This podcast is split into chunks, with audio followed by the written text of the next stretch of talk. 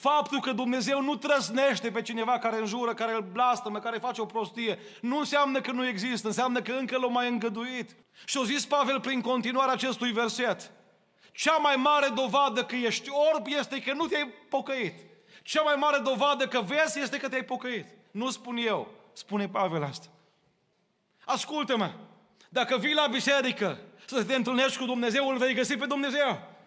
Dacă vii să găsești băgători de vine, dacă vii să găsești fel și fel de probleme, o să găsești probleme. Iubiții mei, pentru vânzătorii aceia care vindeau, care au făcut un business din casa Domnului, pentru ei era o peșteră de tâlhare. Pentru oloci, pentru cei care au venit să se întâlnească cu Isus, pentru ei a fost un spital unde Dumnezeu i-a vindecat. Doamne mai lucrează astăzi. Amin. Știți că sunt demoni, iubiții mei, care cred mai mult în Dumnezeu și care îl respectă mai mult pe Dumnezeu decât mulți dintre români. Știați asta? Auziți? Și dragi cred și se...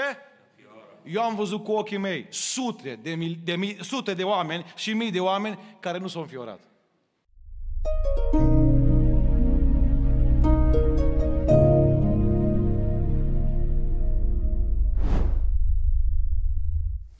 Iubită biserică, cred că merită să spunem cu toți împreună pentru tot ce a fost și va fi și mai departe, lăudat să fie Domnul. Amin. Întotdeauna când sunt astfel de evenimente în Biserica Domnului, este o mare bucurie pentru că și în cer este bucurie. Știți când nu prețuim ceva, când nu ne costă nimic, nu prețuim. Dar pe cel care a venit din cer l-a costat sângele lui și moartea lui și învierea lui pentru cei nouă candidați. De aceea în cer este mare bucurie și mai este bucurie în familii și mai este bucurie în Biserica lui Hristos. Și vreau de la bun început să dau o veste bună. Pe umerașele cerului mai sunt haine albe. Au să zici că porți S sau L sau XL sau large. Există în orice dimensiune și există și în stoc nelimitat. Doamne, mai împarte haine și în dimineața aceasta. Iar de apă ce să mai vorbim? Este apă câte vreți. Și sângele lui Isus Hristos încă mai curge și mai spală de păcat. Doamne, mai scrie nume în cartea vieții în dimineața aceasta. Iubiții mei, viața este un eveniment unic. Nu-i ca în jocurile video. M-am speriat ieri, văzând pe Twitter, că unul din consilierii de la World Economic Forum au spus așa, să le dăm tinerilor droguri și video games, ca să-i terminăm. Numai că viața cu droguri, predicam la noi duminica trecută la biserică, este o viață dezastru. Și viața cu video games, cu robia aceea de video games, este o viață care te duce în alte lume și care îți dă mai multe vieți. Însă, din punct de vedere fizic și spiritual, avem o singură viață.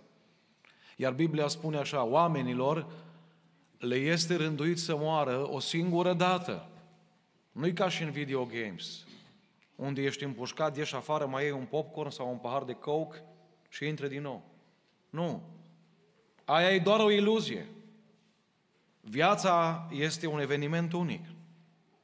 Și vine salmistul iubiții mei și în psalmul 139 el spune ceva foarte important și vreau neapărat să citesc împreună cu dumneavoastră cu versetul 23. Cercetează-mă, Dumnezeule, și cunoaște inima. Încearcă-mă și cunoaște gândurile, vezi dacă sunt pe o călăria și dumă pe calea veșniciei. Vă rog să fiți foarte atenți. Nu spune, vezi dacă sunt pe calea rea. Și nu spune, dumă pe o cale a veșniciei. E exact invers. Vezi dacă sunt pe o cale rea, pentru că spre ea sunt mii de căi, sunt mii de drumuri. Însă spre cer este o singură cale, Iisus este calea, slăvit să fie numele Lui. De aceea, iubiții mei, în această dimineață vreau să tratăm cu maximă seriozitate și gestul pe care îl fac ei cei nouă. Și gestul pe care l-ai făcut tu deja care te-ai împăcat cu Dumnezeu și gestul pe care ar trebui să-l faci dacă încă nu l-ai făcut. În Luca 16, bogatul din Iad cere două lucruri. Pentru mine apă Avrame și pentru frații mei care sunt acasă pocăință.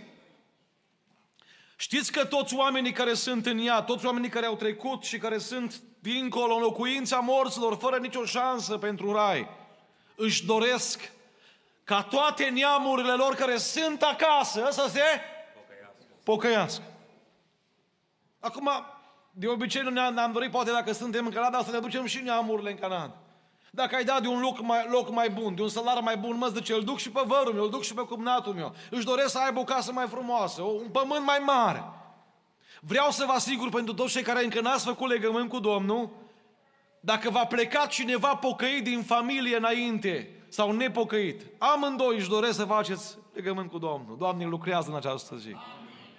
Iubiții mei, vreau în această dimineață să predic despre calea veșniciei despre calea cea dreaptă.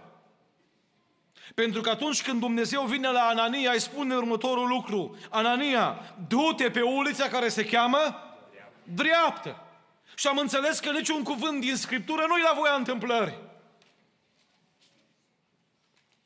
Citesc din Psalmul 143 cu 10. Învață-mă să fac voia ta, căci Tu ești Dumnezeul meu. Duhul Tău cel bun să, că mă, să mă călăuzească pe pe ulița, pe calea cea dreaptă, pe drumul cel drept. Din nou, uitați-vă, nu spune pe o cale dreaptă. Sunt multe căi stângi. Sunt multe căi ale diavolului. Pe unii diavolul prinde cu drogul, pe alții cu alcoolul, pe alții cu preacurvia, pe alții cu minciuna. Sunt mii de căi. Dar din punct de vedere spiritual este doar o singură cale dreaptă. 2 Samuel 22 cu 33. Dumnezeu este cetățuia mea cea tare și El mă călăuzește pe calea cea dreaptă. Iubiți credincioși, iubite biserică, iubiți prieteni, haideți să ne uităm cum arată oamenii care locuiesc pe ulița dreaptă. Cum arată oamenii care sunt pe ulița dreaptă, pe calea cea dreaptă. În primul rând, unul, se roagă acești oameni. Ascultați, fapte 9 cu 11. Domnul i-a zis lui Anania așa, scoală-te du-te pe ulița care se cheamă dreaptă și caută în casa lui Iuda pe unul zis Saul, un om din Tars. Căci iată, el se roagă. El se roagă. Știți, e cam riscant să spui, du-te în Chicinăr pe strada cu tare și omul la care eu te trimit o să-l găsești pe genunchi. E cam riscant. S-ar putea să fie pe Netflix, să fie pe TikTok. S-ar putea să fie ocupat cu o muncă anume, s-ar putea să facă anumite lucruri. Când Dumnezeu își spune la Anania să meargă pe ulița aceea să-l găsească pe Pavel, i-a spus așa, o să găsești un om care stă pe genunchi, o să găsești un om care plânge, o să găsești un om care se pocăiește, o să găsești un om care comunică cu mine. Noi am fi spus dacă am fi trimis pe cineva ca să fim siguri că îl găsește, vezi că e brunet sau e blond. Vezi că are uh, înălțimea 1,75 sau e îmbrăcat într-un fel sau în altul, are granit în curte. Dumnezeu însă a spus așa, se roagă. Dragii mei, am o veste bună pentru toți. Dumnezeu e mișcat de oamenii care se roagă. Dumnezeu nu rămâne indiferent la cineva care se pune pe genunchi, ci strigă la el. Vă aduc aminte de Corneliu, fapte capitolul 10, în versetul 1. Nu era iudeu, nu era din sămânța lui Avram, probabil că nu mersese la templu în viața lui, nu a cântat în fanfară sau în cor, n-avea bunici pocăiți în România. Dar spune Biblia despre el că era un sutaș din, de, din ceata de ostaș numită italiana.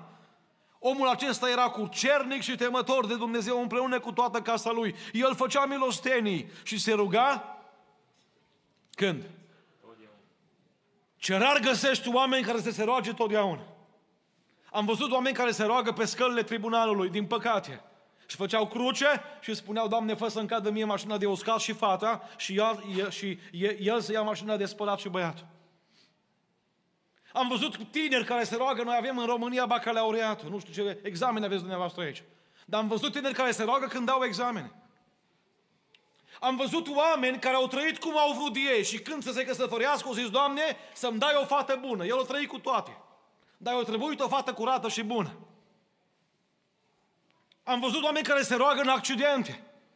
Am văzut oameni care se roagă la ATI. Uitați aici un exemplu de om care se ruga totdeauna. Vă asigur că omul acesta avea un salar bun, vă asigur că omul acesta era respectat, avea o poziție socială bună. Știți că indiferent de banii care avem, indiferent de poziția care avem, avem nevoie de rugăciune? Doamne, mai ridică oameni care să se roage. Să știți că uneori ne rugăm ca și Ana. Biblia spune în 1 Samuel 1 cu 13, Ana vorbea în inima ei și numai buzele și le mișca. Dar nu îi se auzea glasul. Uneori avem probleme intime. Și ne rugăm poate în șoaptă și strigăm doar în inimă. Alteori ne rugăm ca și Iisus, Evrei 5 cu 7. El este acela care în zilele vieții sale pământești, aducând rugăciuni și cereri cu strigăte mari și cu lacrimi, către Cel care putea să-L izbăvească de la moarte și fiind ascultat din pricina evlaviei Lui. Iubiții mei, dacă Canada are nevoie de ceva, dacă planeta Pământ are nevoie de ceva, mai are nevoie de oameni a rugăciunii. Se răresc oamenii ăștia. Eram undeva în județul Arad, a trebuit să particip la o seară de priveghere după programul acela, unde au participat poate vreo 15 persoane, o bunicuță plecase la Domnul. Am mers la masă cu familia și am văzut că o nepoată și soțul ei nu mâncau.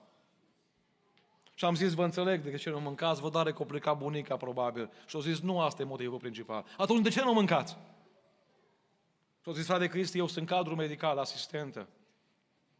În ziua morții a trebuit să o schimb pe bunica, să o pregătesc pentru plecare. Să o îmbrac pentru ultima dată.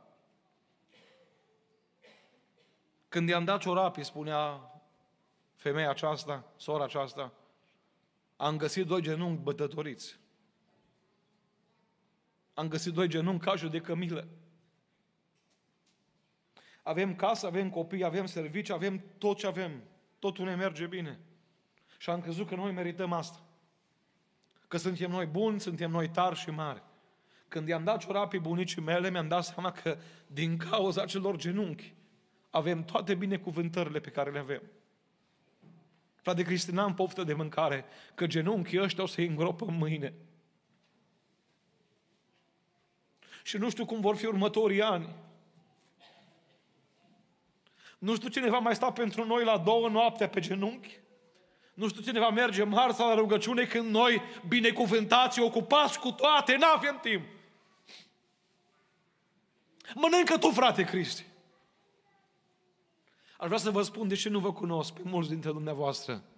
Sunteți aici mulți dintre voi, și pocăiți și nepocăiți, și cu haine albe și cu altfel de haine. Sunteți în fața Evangheliei și multe binecuvântări aveți materiale. Știți de ce?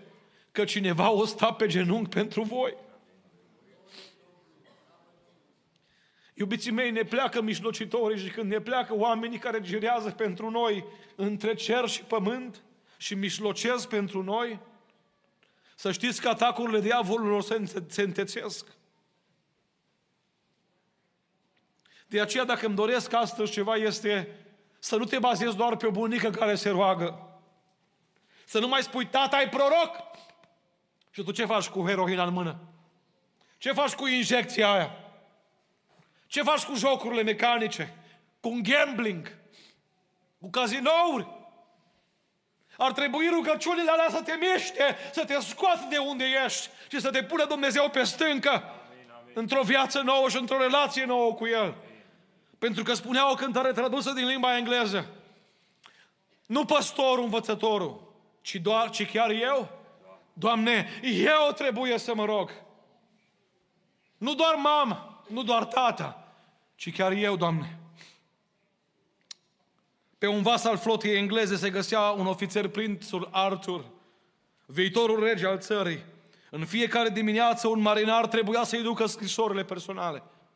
Și era un protocol bine stabilit. Băteai la ușă cu respect, așteptai. Băteai a doua oară, așteptai. Dacă a treia oară nu deschidea prințul, capitanul, trebuia să intre înăuntru. Și indiferent ce făcea Artur, trebuia să aștepți. Și într-o dimineață marinarul a mers ca de obicei, a bătut de două ori, n-a ieșit afară ofițerul, viitorul prinț Artur, viitorul rege al țării. a deschis ușa și l-a găsit pe prințul Artur pe genunchi. Era un pic jenat. Nu știa că și prinții au nevoie de rugăciune. A așteptat și când ofițerul s-a ridicat de pe genunchi, a pus mâna cu căldură, amândouă mâinile pe umerii, marinarul și a spus următoarele cuvinte.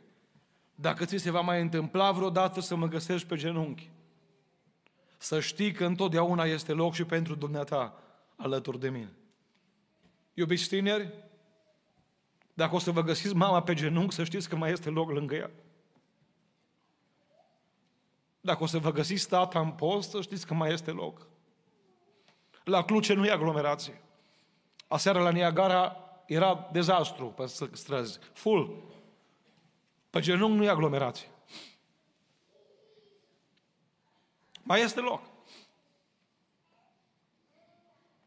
A venit o mamă la mine într-o zi în biroul pastoral și a zis, de Cristi, stăm într-un apartament mic, înghesuiți toți, mai mulți copii, și o parte din ei au început să ia pe alte căi. Și o zis, de Cristi, într-o dimineață mă rugăm, dacă aș avea un loc pe acoperiș sau aș avea încă un apartament sau o casă, m-aș duce separat, dar n-am unde. Și unul din băieții mai mari au deschis ușa și a început să mă blesteme, să mă înjure. Și au zis, nu te mai ruga, mă, că nu mă pocăiesc în veci. Frate Cristi, ce crimă am făcut? Că merit tratamentul ăsta?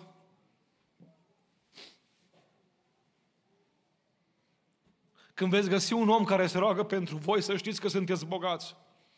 Și dacă aveți milioane de dolari în conturi și nu-L aveți pe Dumnezeu, să știți că sunteți săraci. Oamenii care sunt pe ulița dreaptă, în primul rând, vorbesc cu Dumnezeu, se roagă.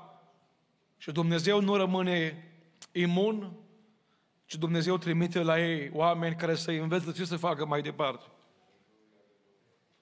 Doi, oamenii care locuiesc pe ulița dreaptă, iubiții mei, în al doilea rând, sunt vindecați de orbirea spirituală. Fapte 9 cu 18. Chiar în clipa aceea au căzut de pe ochii lui un fel de solzi și el și-a căpătat iarăși vederea. Citesc și versetul 9. Trei zile n-a văzut și n-a mâncat. Nici n-a băut nimic. Versetul 8. Măcar că ochii erau deschiși. Asta e o stare care o trăiesc cei mai mulți oameni din lume. Nu vedea nimic. Iubiții mei, lumea în care trăim este cuprinsă de orbirea spirituală, iar durerea lui Dumnezeu este că ei nu văd. Citesc Osea 11 cu 3. Totuși eu l-am învățat pe Efraim să meargă și l-am ridicat în brațe. Și acum ascultați durerea lui Dumnezeu. Dar n-au văzut că eu îi vindecam. Cu alte cuvinte, o zis Dumnezeu, când a avut nevoie de mine, am fost acolo. Când a avut nevoie de acte pentru Canada, am fost acolo și le-am ștampilat. Când a avut nevoie de job, am fost acolo și le-am dat. Când la spital a avut nevoie de mine, i-am ascultat. Ori crescut, s-au realizat. Și-o zis Dumnezeu, m-aș aștepta acum să se uite în spate. Să vadă că mâna mea a fost deasupra lor, că mâna mea i-a călăuzit, că mâna mea i-a purtat. Că spunea cineva, am visat un vis și am văzut două urme. Și la un moment dat se făcea doar o urmă. Și în visul acela îmi spunea o voce, e urma lui Dumnezeu și urmele tale. Și la un moment dat când am văzut că au rămas doar o urmă unde era pământul mai greu, unde era uh, valea umbrei morții, am zis, Doamne, unde ai plecat? Și o voce mi-a spus, n-am plecat. Te-am luat în brațe. Ne-a luat Dumnezeu în brațe. Ne-a purtat de grijă. Suntem azi aici. Să știți că este o orbire fizică. Și nu cred că avem pe cineva între noi astăzi orb fizic. Dar există o orbire spirituală. Și cea mai mare parte din lume sunt orbiți în acest fel. Diavolul orbește lumea, 2 Corinteni 4 cu 3. Dacă Evanghelia noastră este acoperită, este acoperită pentru cei ce sunt pe calea care? dreaptă?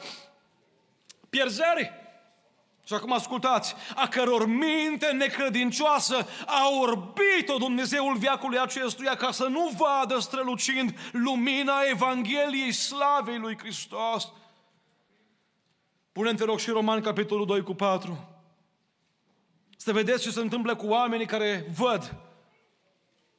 Nu vezi tu că bunătatea lui Dumnezeu te îndeamnă la pocăință. Haideți, iubiții mei, să vă traduc acest verset pe înțelesul tuturor.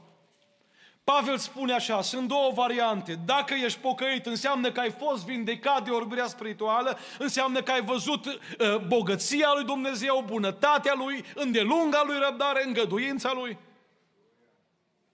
Și te-ai pocăit. Îmi spune cineva, frate Cristi, eu o să-L înjur pe Dumnezeu și o să vezi că nu mă trăznește. Pentru că nu există.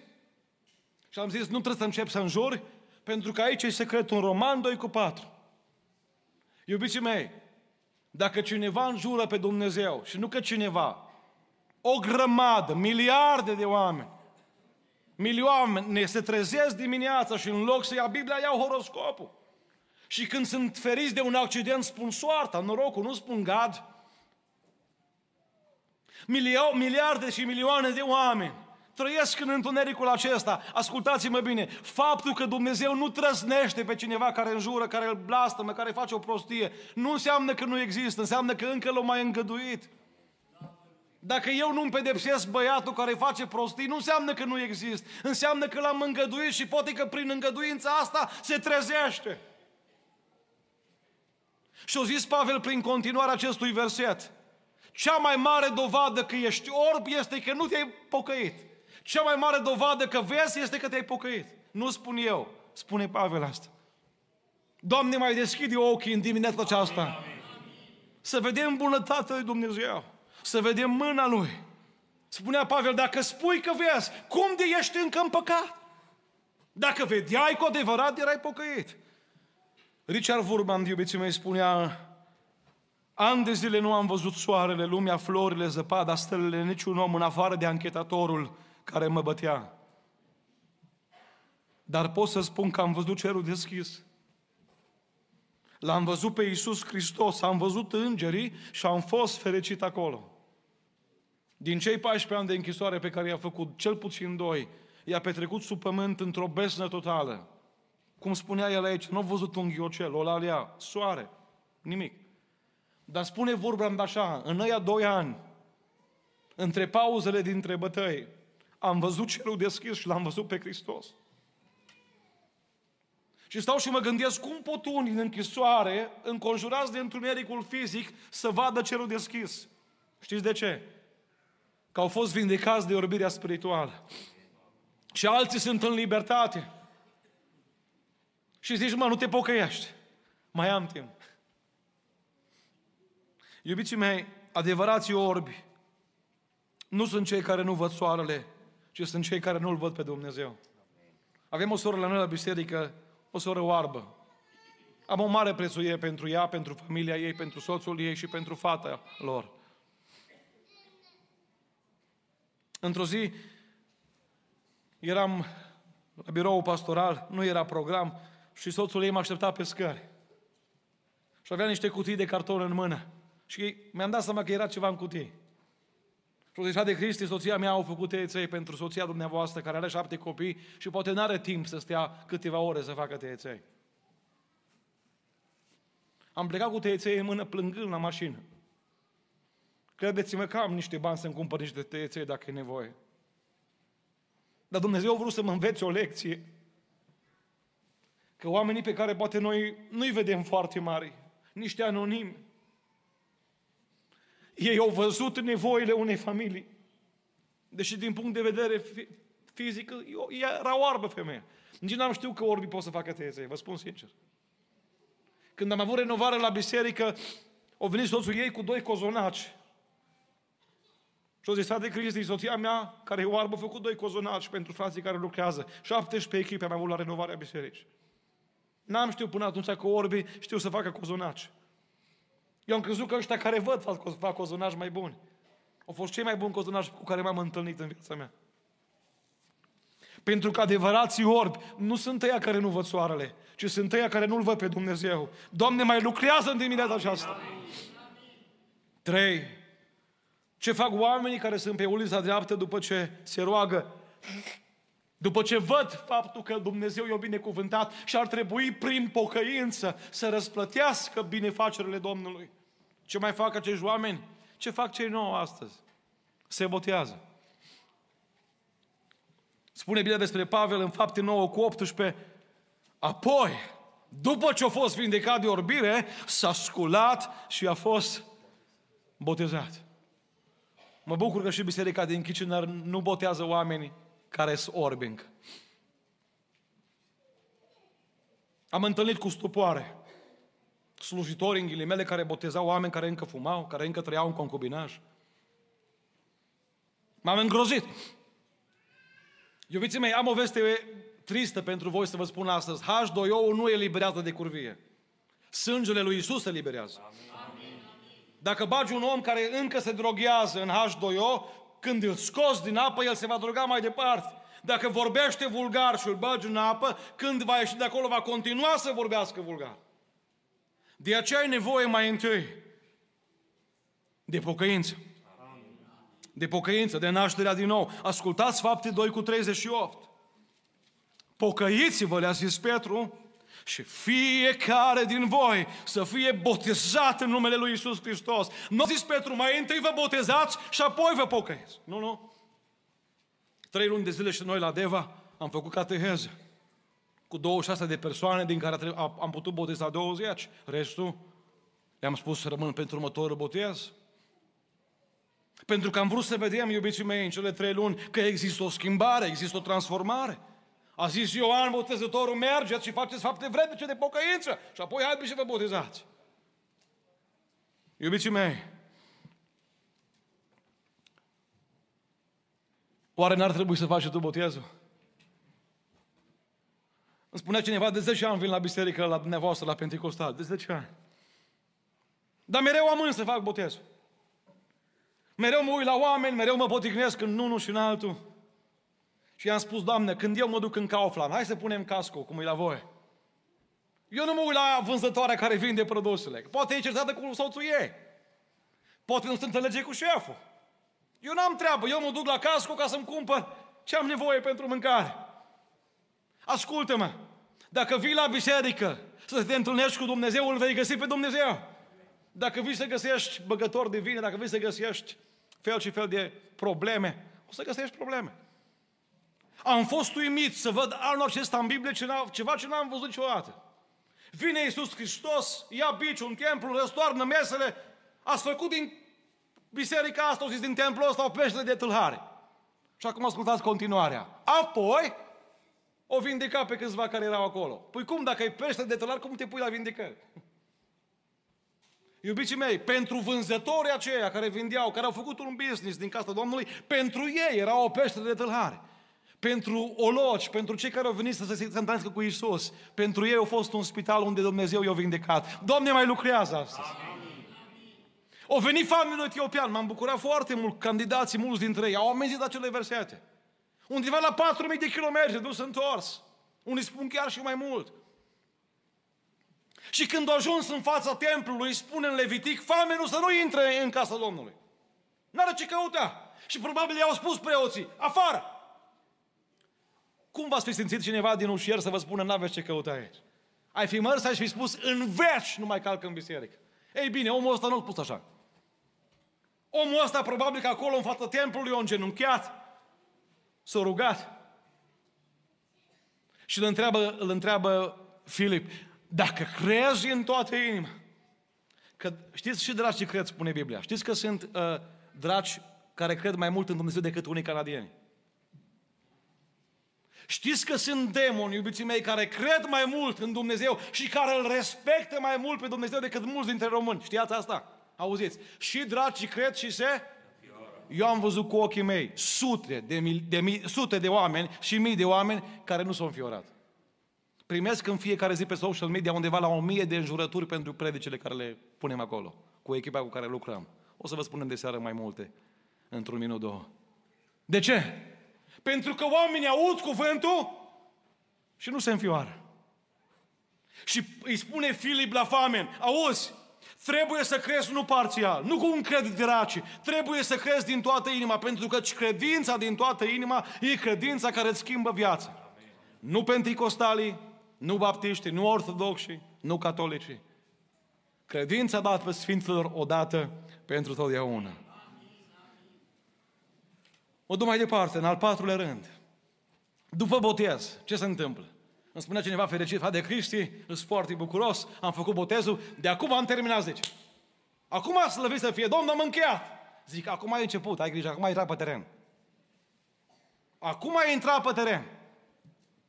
Iubiții mei, și mă adresez celor nouă candidați, vreau să vă spun astăzi că pentru voi un început nou.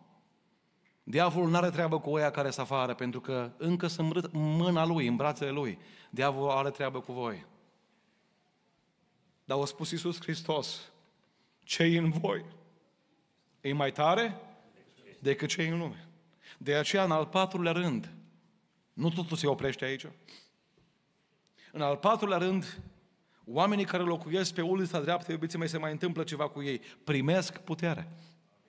Acum, e adevărat, unii din candidați au primit Duhul Sfânt înainte, avem caz în fapte, alții după botez. Important este să înțelegem, iubiți candidați și iubiți frați și surori și prieteni, că nu vom putea duce mântuirea până la capăt cu frică și cu tremur, fără prezența Duhului Sfânt în noi. Amin. Nu vom putea. Și o să vă explic de ce. Există mai multe feluri de putere în lumea noastră. Există, de exemplu, putere fizică. Da? Ați văzut oameni care sunt mușchiuloși, care fac mușchi.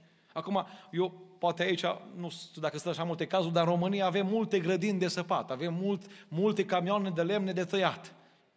La cine vrea să vină să facă mușchi, bine venit, ă, nu-i cerem nimic, ca și la fitness, aici e abonament, e mai greu, e mai costisitor. La noi e gratis.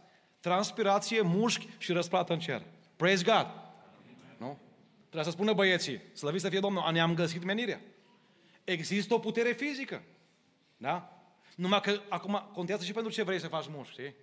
Că unii vor numai să arate uh, bicepsul, tricepsul. Există o putere fizică. Însă mai există și o putere a poziției sociale. În Ontario, în Toronto, la voi în Canada și la noi în România, sunt oameni care au ajuns într-o poziție socială sus. Și aia e o putere. O dat un telefon și a rezolvat ce n-ai putut rezolva în 20 de ani. Există o putere emoțională, există o putere materială. Nu? Există o putere militară. Ce se întâmplă în Ucraina acum? Și acum ascultați-mă foarte bine. Spune aici Biblia, și fratele Andrei o reamintit, Anania să-i spui la Pavel, tot ce trebuie să sufere pentru numele meu. Îi voi arăta, dar tu să-i amintești.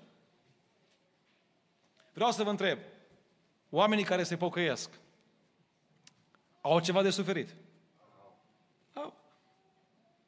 Acum s-ar putea să te bajocorească colegii. S-ar putea să te bajocorească vecinii. Vreau să vă întreb, pot să mă duc cu mușchii să îi birui? Nu pot, că fac pușcărie. Pot să mă duc cu tancul de la Putin? Nu pot. Pot să mă duc să-i bag în tribunal. Credeți că demonii se sperie de procese? Demonii se sperie de poș și rugăciune. De aceea vreau să fim conștienți, iubiții mei, tot în această dimineață. Când cineva ne lovește, ne face cu ou și cu oțet, nu ne suportă, ne bajocorește și așa mai departe și multe vom întâlni pe calea mântuirii. Nu vom putea birui decât cu o putere specială primită de la Dumnezeu. Și sunt patru surse de putere care le-am identificat în Biblie. Înțelepciunea, cina Domnului, nu vorbesc de aștia două acum, amintesc doar celelalte două. Evanghelia și Duhul Sfânt. Punem, te rog, Roman, capitolul 1 cu 16. Spune aici Apostolul Pavel așa, mie nu mi-e rușine de Evanghelia lui Hristos. Dar de ce nu te rușine, Pavel? Fiindcă ea este puterea lui Dumnezeu. Iubiți tineri, iubiți frați și surori, iubiți prieteni, când Isus este ispitit de diavolul, Iisus Hristos merge cu Evanghelia, nu cu agheu, nu cu amenințări cu tribunalul, nu cu alte lucruri, cu Evanghelia. Pentru că în Evanghelie există o putere. Dar nu, nu doar în Evanghelia citită. Noi trebuie să avem patru atitudini în față de Biblie. Să o citim, să o studiem, să o trăim și să o apărăm. Și acum vă rog să fiți foarte atenți. 85% dintre creștini nu fac niciunul din lucrurile astea și se numesc creștini. Rămân 15% care citească, poate 10 care studiază, poate 5% care trăiesc și poate 1% care o apără. Încă o dată vă rog să fiți atenți. Când citești și studiezi, n-are nimeni treabă cu tine. Dacă citești Biblia acasă și când trăiești și mergi în lume, te îmbraci ca lumea, vorbești ca lumea, faci ce face lumea, nu vei suferi pentru Dumnezeu. Lupta, baciocura, suferința începe de aici. Trăire și apărare. Doamne ajută-ne la asta. Amin. Cum stai cu Biblia? Cum stai cu citirea Bibliei? La noi în județul unde doar au murit anul trecut, la începutul anului, un frate. În ziua mormântării lui. Știți, la mulți se află că în ziua mormântării avea un seif ascuns cu nu știu câte mii de dolari pe acasă. La alții se află, cine știe ce minunății. La omul ăsta când a murit s-a aflat că până la 45 de ani o citit Biblia de două ori, de la 45 la 72 de ani o citit Biblia de 157 de ori. Vreau să vă întreb, de unde a avut omul ăsta mai mult timp ca și noi?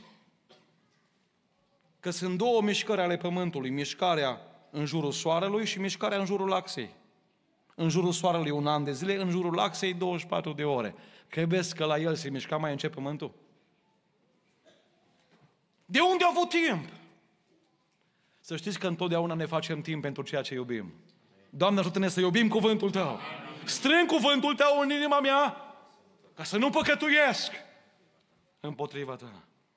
Și a doua sursă de putere este Duhul Sfânt. Fapte 1 cu 8, și voi veți primi o putere când se va coborâ Duhul Sfânt peste voi și veți fi martori. Nu doar botezați, îmi veți fi martori în Ierusalim, în toată Iudeea, în Samaria și până la marginile pământului. Doamne, mai ridică astfel de martori. Amin. Și în ultimul rând, iubiții mei, ce se întâmplă cu oamenii care locuiesc pe ulița dreaptă? Nici măcar la botezul cu Duhul Sfânt nu se opresc. Că am văzut oameni care au zis, frate păstor, acum vorbesc în alte limbi, slăvit să fie Domnul. Să știți că un om sărac nu rămâne uimit că tu vorbești în alte limbi și el tremură de frig. În momentul când ne pocăim, când facem toți pașii aceștia, mai urmează ceva. Fapte 9 cu 20. Și îndată Pavel a început să propovăduiască în sinagogi că Isus este Fiul lui Dumnezeu. Cu alte cuvinte, toți cei nouă, dacă n-au identificat până acum împreună cu ceilalți care v-ați botezat deja, va trebui să vă întrebați ce fac cu caloriile de la masa Domnului. Că vin la biserică să mă hrănesc, mă hrăni cântarea corului, am plâns la cântarea tinerilor, m-am bucurat la cuvânt, am simțit că Dumnezeu mi-a dat hrană. Dar de ce? Ca să dorm acasă? Nu, nu. Cu aceste calorii care le-am, primit, trebuie să-mi identific slujirea și să mă pun în slujba oamenilor. Spunea cineva, unii creștini nu fac nimic. Dar nu există niciun creștin care să n-aibă nimic de făcut. Plugarul seamănă și apoi seceră. Iar în Galaten 6 cu 7 spune Biblia așa, ce seamănă omul, aceea va și secera, iubiții mei. Primăvara de obicei se seamănă. Am pus și eu cu soția în luna aprilie niște roșii acasă. Nu s-o înghesuit nimeni să vină să seamene cu noi. Acum, în august, când ne întoarcem în țară, o să avem mulți prieteni. Foarte mulți prieteni. O, dar ce faine roșii aveți! Domnul să vă binecuvintează! Dar în minte și ce spun? Doamne, binecuvintează și pe noi. Așa vor păți mulți la judecată.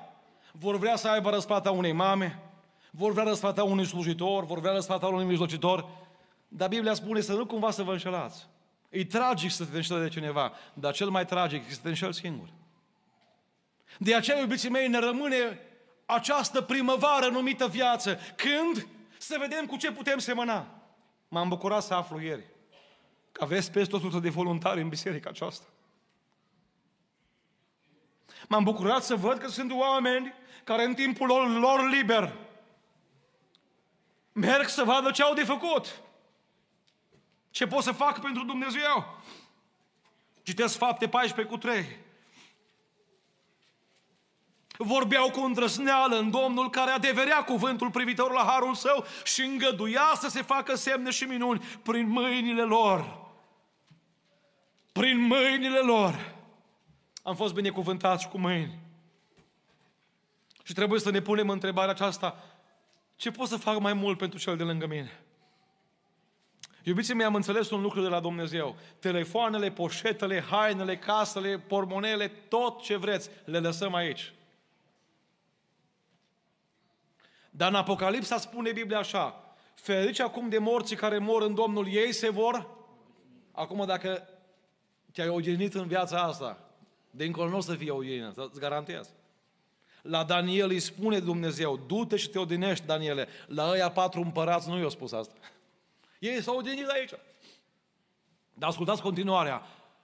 Căci faptele lor Acum vreau să vă pun o întrebare la toți. Pe ce ar trebui să punem mai mare preț? Pe ceea ce ducem cu noi sau pe ce lăsăm aici? Am văzut oameni toată ziua cu telefonul, toată ziua preocupați să strângă, să facă pentru ei. Și vine o zi când trebuie să pleci dincolo și n-ai ce să duci cu tine. Spune Biblia că în ziua când a venit Petru la înmormântarea Tabitei, au venit acolo o mulțime de oameni. Au crezut Petru că e second hand pe hol. Cămăși, haine. Să știți că în ziua mormântării noastre, ca să fiu scurt, oamenii nu vor rămâne uimiți de ce am făcut noi pentru noi, ci vor rămâne uimiți de ce am făcut noi pentru ei. Am fost la mormântări la care mi s-a spus, de Cristi, am pus capacul pe el, te rog să-l lași așa. Nu mai da capacul jos. A fost omul problemă din satul nostru. Lasă-l, zice, dă-i pace. Și am fost la mormântări în care mi s-a spus, persoana care a plecat a fost o sfântă. Sunt aici oameni marcați și mișcați de ceea ce acea persoană a făcut pentru ei. Cristi, ai toată libertatea să vestești cuvântul Domnului. De ce vor fi oamenii marcați când vei pleca de aici? De ce ai făcut tu pentru tine sau de ce, au făcut, ce ai făcut tu pentru ei? Pentru noi Dumnezeu face multe lucruri frumoase în fiecare zi. Răsăritul pe care l-ai putut vedea azi dimineață, inima care mai bate, picioarele care mai pot să-și mențină echilibru, mintea sănătoasă și câte alte binecuvântări nu are Domnul pentru noi. Dar știți că mai este o etapă. Dumnezeu vrea nu doar să facă ceva pentru noi, ci vrea să facă ceva și prin noi. Prin toiagul întins al lui Moise, Dumnezeu a despărțit apele Mării Roșii. Prin Gedeon, Dumnezeu a izbăvit pe Israel de madianiți. Prin brațele lui Ilie, ridicate spre cer, Dumnezeu a adus foc pe Carmel. Prin Ana a ridicat un mare proroc în Israel pe nume Samuel. Prin David a fost învins Goliat. Prin Maria Dumnezeu l-a trimis pe Iisus în lumea noastră. Prin acele din mâinile Tabitei, Dumnezeu a binecuvântat cu haine pe săraci. Prin George Mueller, Dumnezeu a hrănit peste 10.000 de orfani. Prin Hudson Taylor, Evanghelia a ajuns la zeci de mii de chinezi. Prin David Livingstone, Africa a auzit de mântuire și aș putea continua cu lista aceasta. N-ai vrea să fii tu următorul pe lista oamenilor prin care Dumnezeu să facă ceva pentru cei din jur. Iubiții mei, ateul trăiește numai pentru el. Oamenii lui Dumnezeu trăiesc și pentru cei de lângă ei. Ori de câte ori ați făcut aceste lucruri, uneia din cei mai neînsemnați frații mei, mie mi le-ați făcut. Știți că se caută mame prin care Dumnezeu să mai trimite copii pe pământ, se caută tați prin care Dumnezeu să mai călăuzească familii spre cer, se caută mijlocitori prin care Dumnezeu să-și proslăvească numele ascultând rugăciunile lor. Știți că se caută profeți prin care Dumnezeu să mai trimită mesaje de avertizare planetei? Știți că se caută tineri prin care văduve și orfani să fie ajutați? Am această întrebare pentru toți cei care aveți zeci de ani de pocăință. Câți oameni s-au pocăit prin voi până astăzi? E adevărat că nu putem măsura asta. Dar am fost speriat să aflu om cu 40 de ani de pocăință. Care nu putea să spună măcar un suflet. 40 de ani. Am fost speriat să aflu oameni, tineri, familiești, care au zis, după 20 de ani de pocăință, încă n-am înțeles ce trebuie să fac pentru Domnul. Iubiții mei, să știți că în Biserica lui Hristos nu există șomeri și nici ajutor de șomaj. Pentru fiecare dintre noi Dumnezeu a rânduit ceva prin care să slujim. Îndată Pavel a început să propovăduiască. Unii sunt chemați la predică. Alții sunt chemați să facă case. Alții sunt chemați să spele pe cineva pe picioare. Alții sunt chemați să vindeci o rană. O mers samariteanul milostiv și o văzut pe unul acolo, vai și șamar. Putea să-l judece, judece. putea să zică, ce ai căutat la ora asta pe stradă? Dar ce, vina mea că l-o prins stâlhare? Bine că nu mi s-a întâmplat mie. Asta e gândirea tipică românilor. Bine că n-am fost eu. Nu, spune că s-a apropiat de el și când te apropii nu mai judeci, nu mai critici, nu mai lovești, i s-a făcut milă de el. Și după ce i s-a făcut milă, a început să scoate. Vinul care acționa ca și dezinfectant, uleiul care acționa ca și calmant. Și spune în Luca acolo, l-a pus pe asin și l-a dus la un han de popostire. Și acum vorbesc în termenii noștri, o zis către hangiu, dacă vrea un Sprite, dă Dacă vrea un hamburger, dă Dacă vrea o farfurie de sarmale, făi. Am să mă întorc într-o zi. Și tot ce ai cheltuit cu alții, și tot ce ai cheltuit și ai transpirat și te-ai sacrificat și ai dat, o zis samariteanul, îți voi da înapoi, îți voi compensa. Și în Apocalipsa 20 cu 12, Marele Samaritean spune așa, iată, eu vin curând și răsplata mea este cu mine ca să dau fiecăruia după fapta lui. Închei încercând să vă motivez să vă găsiți chemarea. Avem atât de mulți oameni care mănâncă semințe și stau cu popcorn în mână și se uită la alții cum predică, la alte mame cum pun sandwich la copii, la alte familii pline de treabă, la săraci care te tărăsc de pe o zi pe alta. Nu, Dumnezeu nu ne-a chemat să fim spectatori, Dumnezeu ne-a chemat să coborâm din tribună pe teren.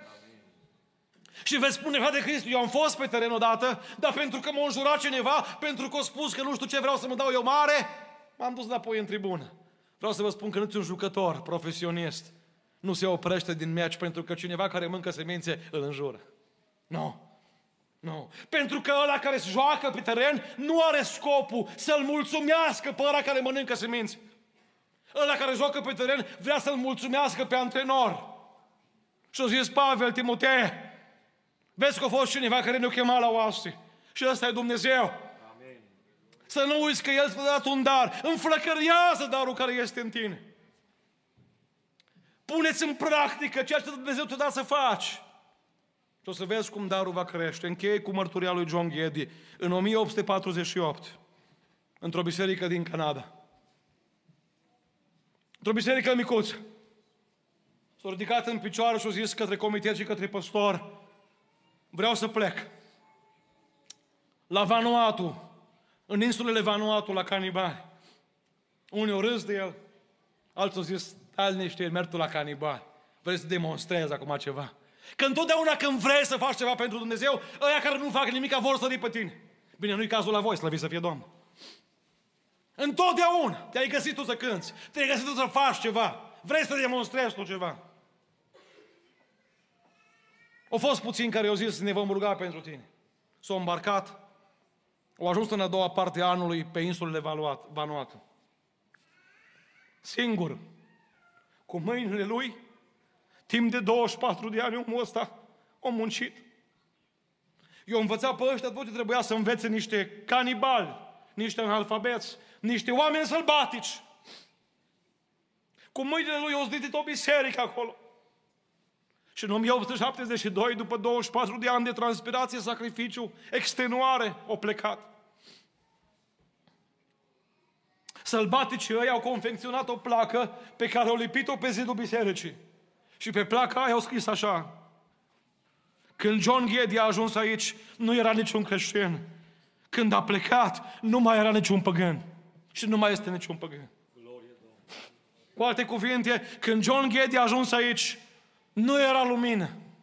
Când a plecat, nu mai este întuneric. Iubiții mei, ascultați-mă bine. Fiecare dintre noi va pleca într-o zi. Oare vei pleca ca și un om care a fost și a locuit pe ulița dreaptă? Vei pleca ca un om care a vorbit cu Dumnezeu prin rugăciune? Ca un om la care i-au fost deschiși ochii minții? Și care și-a văzut păcatul, că spunea cineva, dacă îți vezi păcatele, ești mai tare decât la care vede îngeri. Oare vei pleca ca și un om care a făcut un legământ cu Dumnezeu? Strângeți-mi pe credincioșii care au făcut un legământ cu mine prin jertfă. Vei pleca ca și un om plin de putere? Că în Evrei 13 cu 7 spune, uitați-vă la cei care au murit în credință, că mai este o categorie de oameni, cei care au credința moartă. Vei pleca ca un om învins sau ca un biruitor. Cu puterea lui Dumnezeu poți să biruiești. Vei pleca ca și un om care a slujit altora. Te vor aștepta mari răspătiri dincolo. Doamne, ajută-ne! Să mergem pe calea cea dreaptă, să trăim frumos și într-o zi să ne întâlnim cu Tine. Amin. Amin.